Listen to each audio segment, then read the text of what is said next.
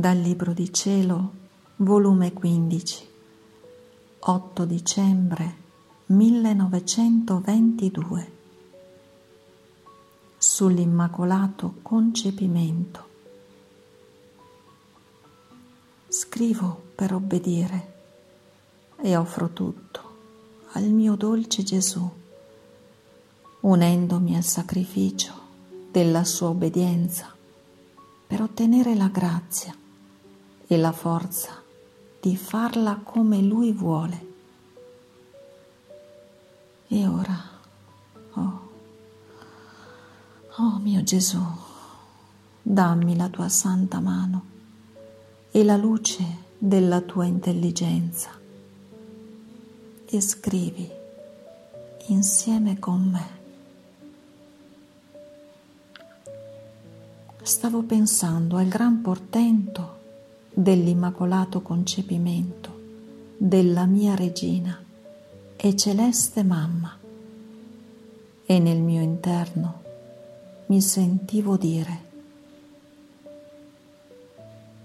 figlia mia l'immacolato concepimento della mia diletta mamma fu prodigioso e al tutto meraviglioso tanto che cieli e terra ne stupirono e fecero festa.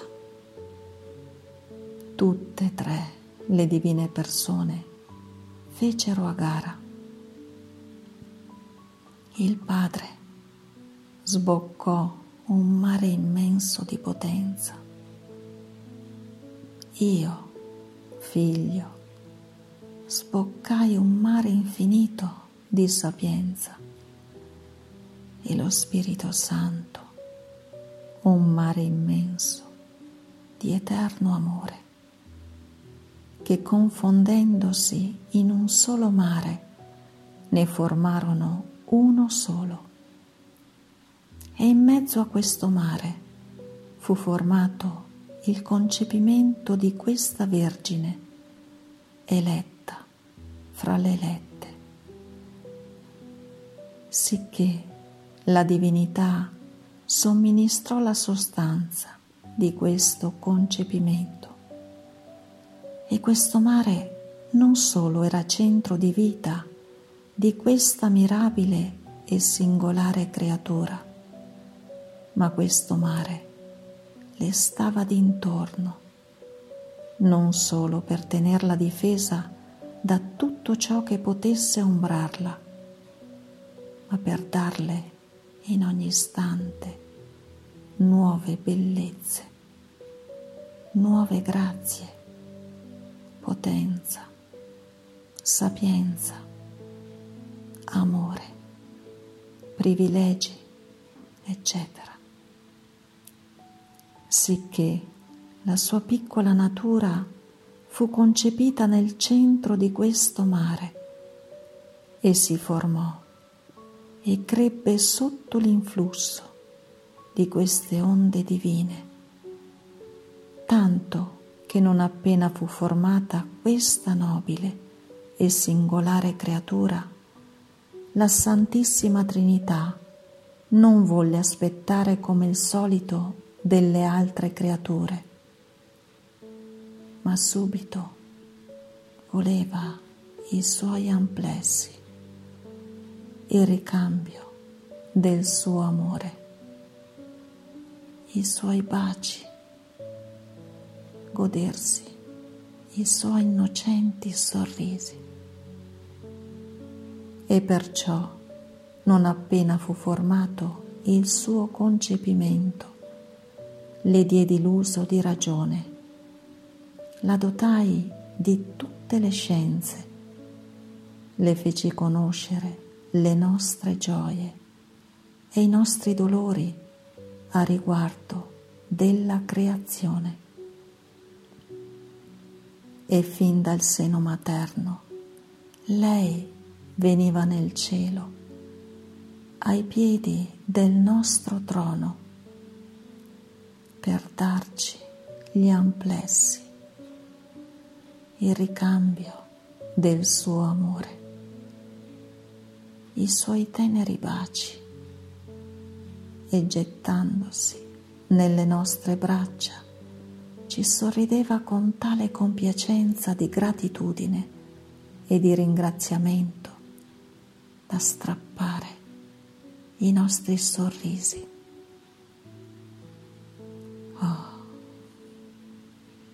com'era bello vedere questa innocente e privilegiata creatura, arricchita di tutte le qualità divine, venire in mezzo a noi, tutta amore, tutta fiducia, senza paura, perché il solo peccato è quello che mette distanza tra creatore e creatura, spezza l'amore, sperde la fiducia e incute timore.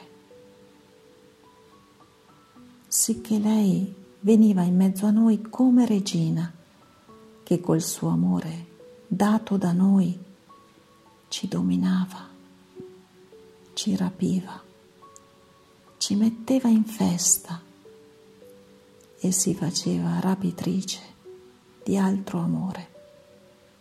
E noi la facevamo fare, godevamo dell'amore che ci rapiva e la costituimmo regina del cielo e della terra.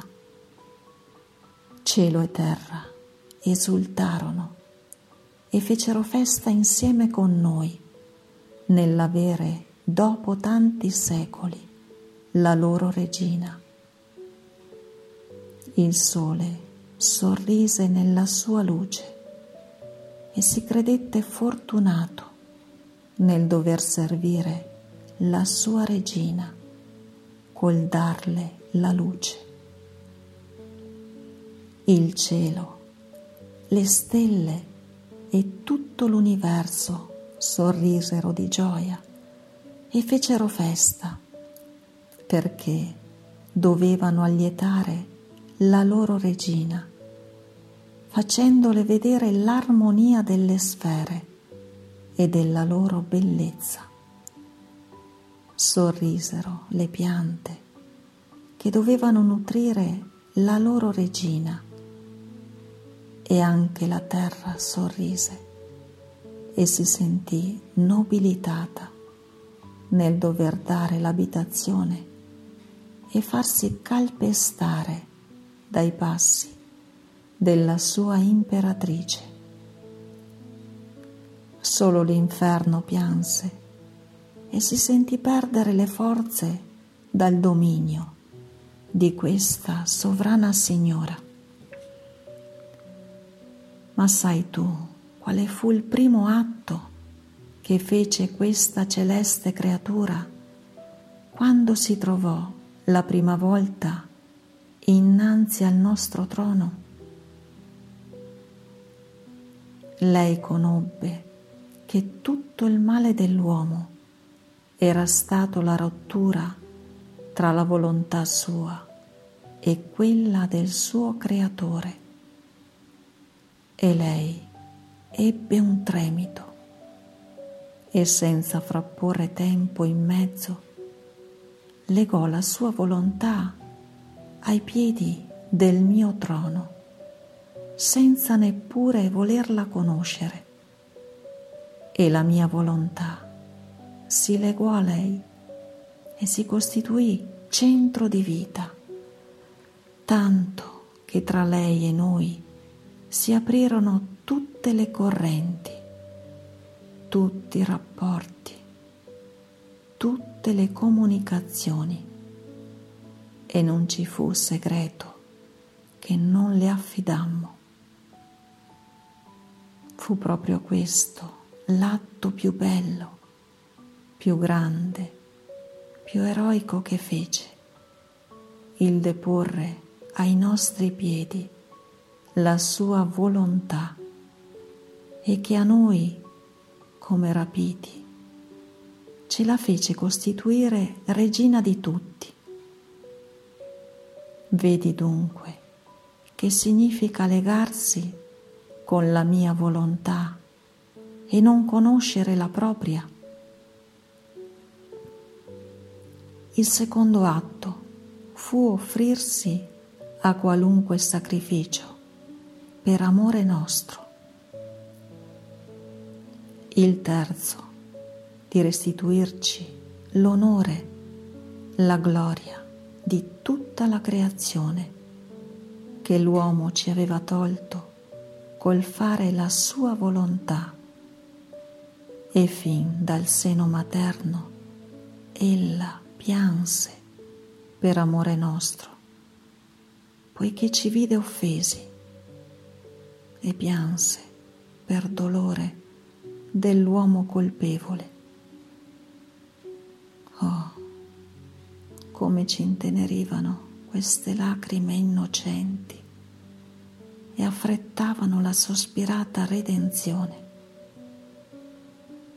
Questa regina ci dominava, ci legava, ci strappava grazie infinite, ci inclinava tanto verso il genere umano che non potevamo né sapevamo resistere alle sue replicate istanze. Ma donde le veniva un tale potere e tanta ascendenza sulla stessa divinità? Ah, tu l'hai capito.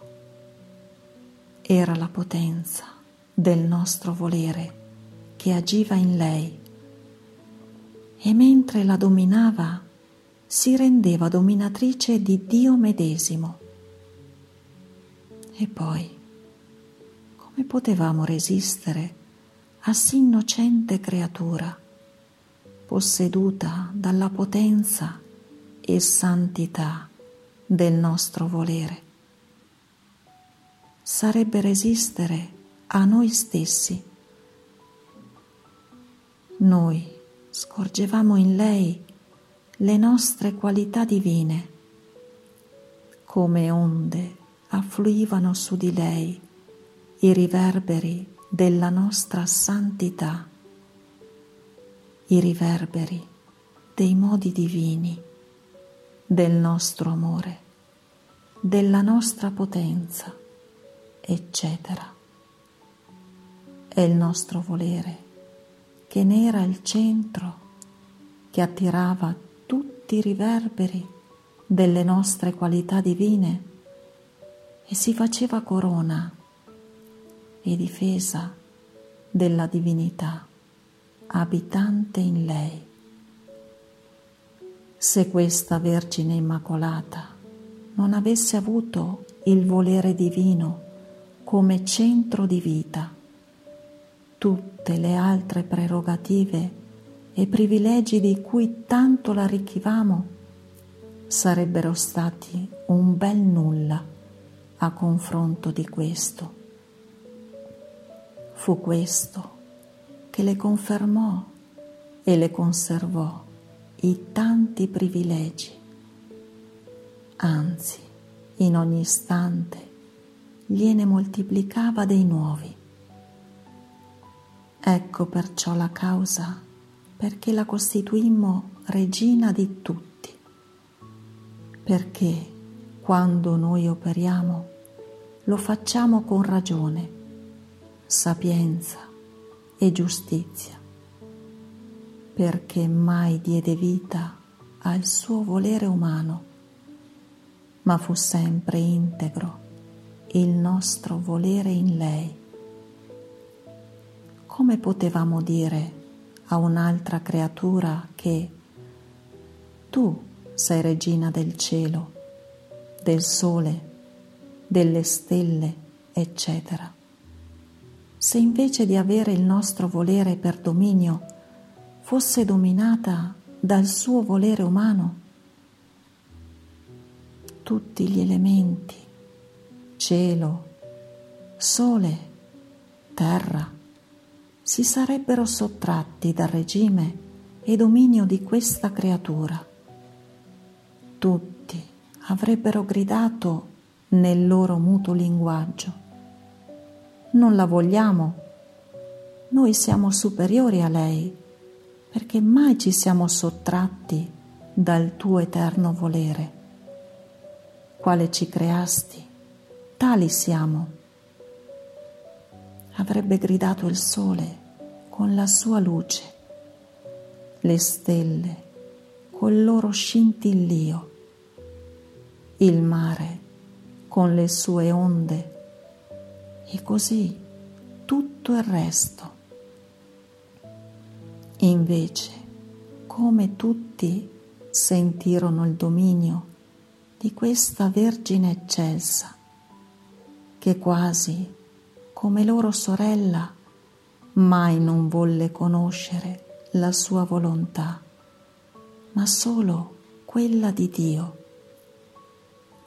Non solo fecero festa, ma si sentirono onorati d'avere la loro regina e corsero intorno a lei a farle corteggio e a tributarle gli ossequi col mettersi la luna come sgabello ai suoi piedi, le stelle come corona, il sole come diadema, gli angeli come servi, gli uomini come attendendo, tutti, tutti le fecero onore e la resero i loro ossequi.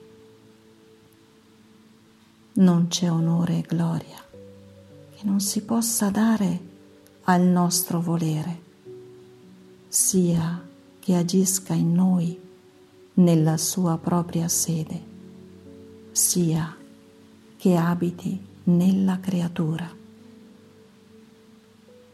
Ma sai tu quale fu il primo atto che fece questa nobile regina quando uscendo dal seno materno aprì gli occhi alla luce di questo basso mondo. Mentre ella nacque, gli angeli le cantarono le ninne alla celeste bambina ed essa restò rapita e la sua bell'anima uscì dal suo corpicino, accompagnata da schiere angeliche, e girò terra e cielo e fu raccogliendo tutto l'amore che Dio aveva sparso in tutto il creato e penetrando nell'empireo venne ai piedi del nostro trono e ci offrì ricambio dell'amore di tutto il creato. E pronunziò il suo primo grazie a nome di tutti. Oh, come ci sentimmo felici nel sentire il grazie di questa bambinella regina e le confermammo tutte le grazie tutti i doni, da farla superare tutte le altre creature unite insieme. Poi, gettandosi nelle nostre braccia, si deliziò con noi, nuotando nel pelago di tutti contenti, restando abbellita di nuova bellezza, di nuova luce e di nuovo amore. Supplicò di nuovo per il genere umano, pregandoci con lacrime che scendesse il Verbo eterno per salvare i suoi fratelli. Ma mentre ciò faceva, il nostro volere le fece conoscere che scendesse alla terra e lei subito lasciò i nostri contenti e le gioie e si partì per fare che cosa? Il nostro volere. Quale calamita potente era il nostro volere, abitante in terra, in questa neonata regina. Non ci pareva più estranea la terra, non ci sentivamo più di colpirla facendo uso della nostra giustizia. Avevamo la potenza della nostra volontà che in questa innocente bambina ci spezzava le braccia, ci sorrideva dalla terra e cambiava la giustizia in grazie e in dolce sorriso, tanto che non potendo resistere al dolce incanto, il Verbo Eterno affrettò il suo corso. Oh, prodigio del mio voler divino, a te tutto si deve. Per te si compie tutto.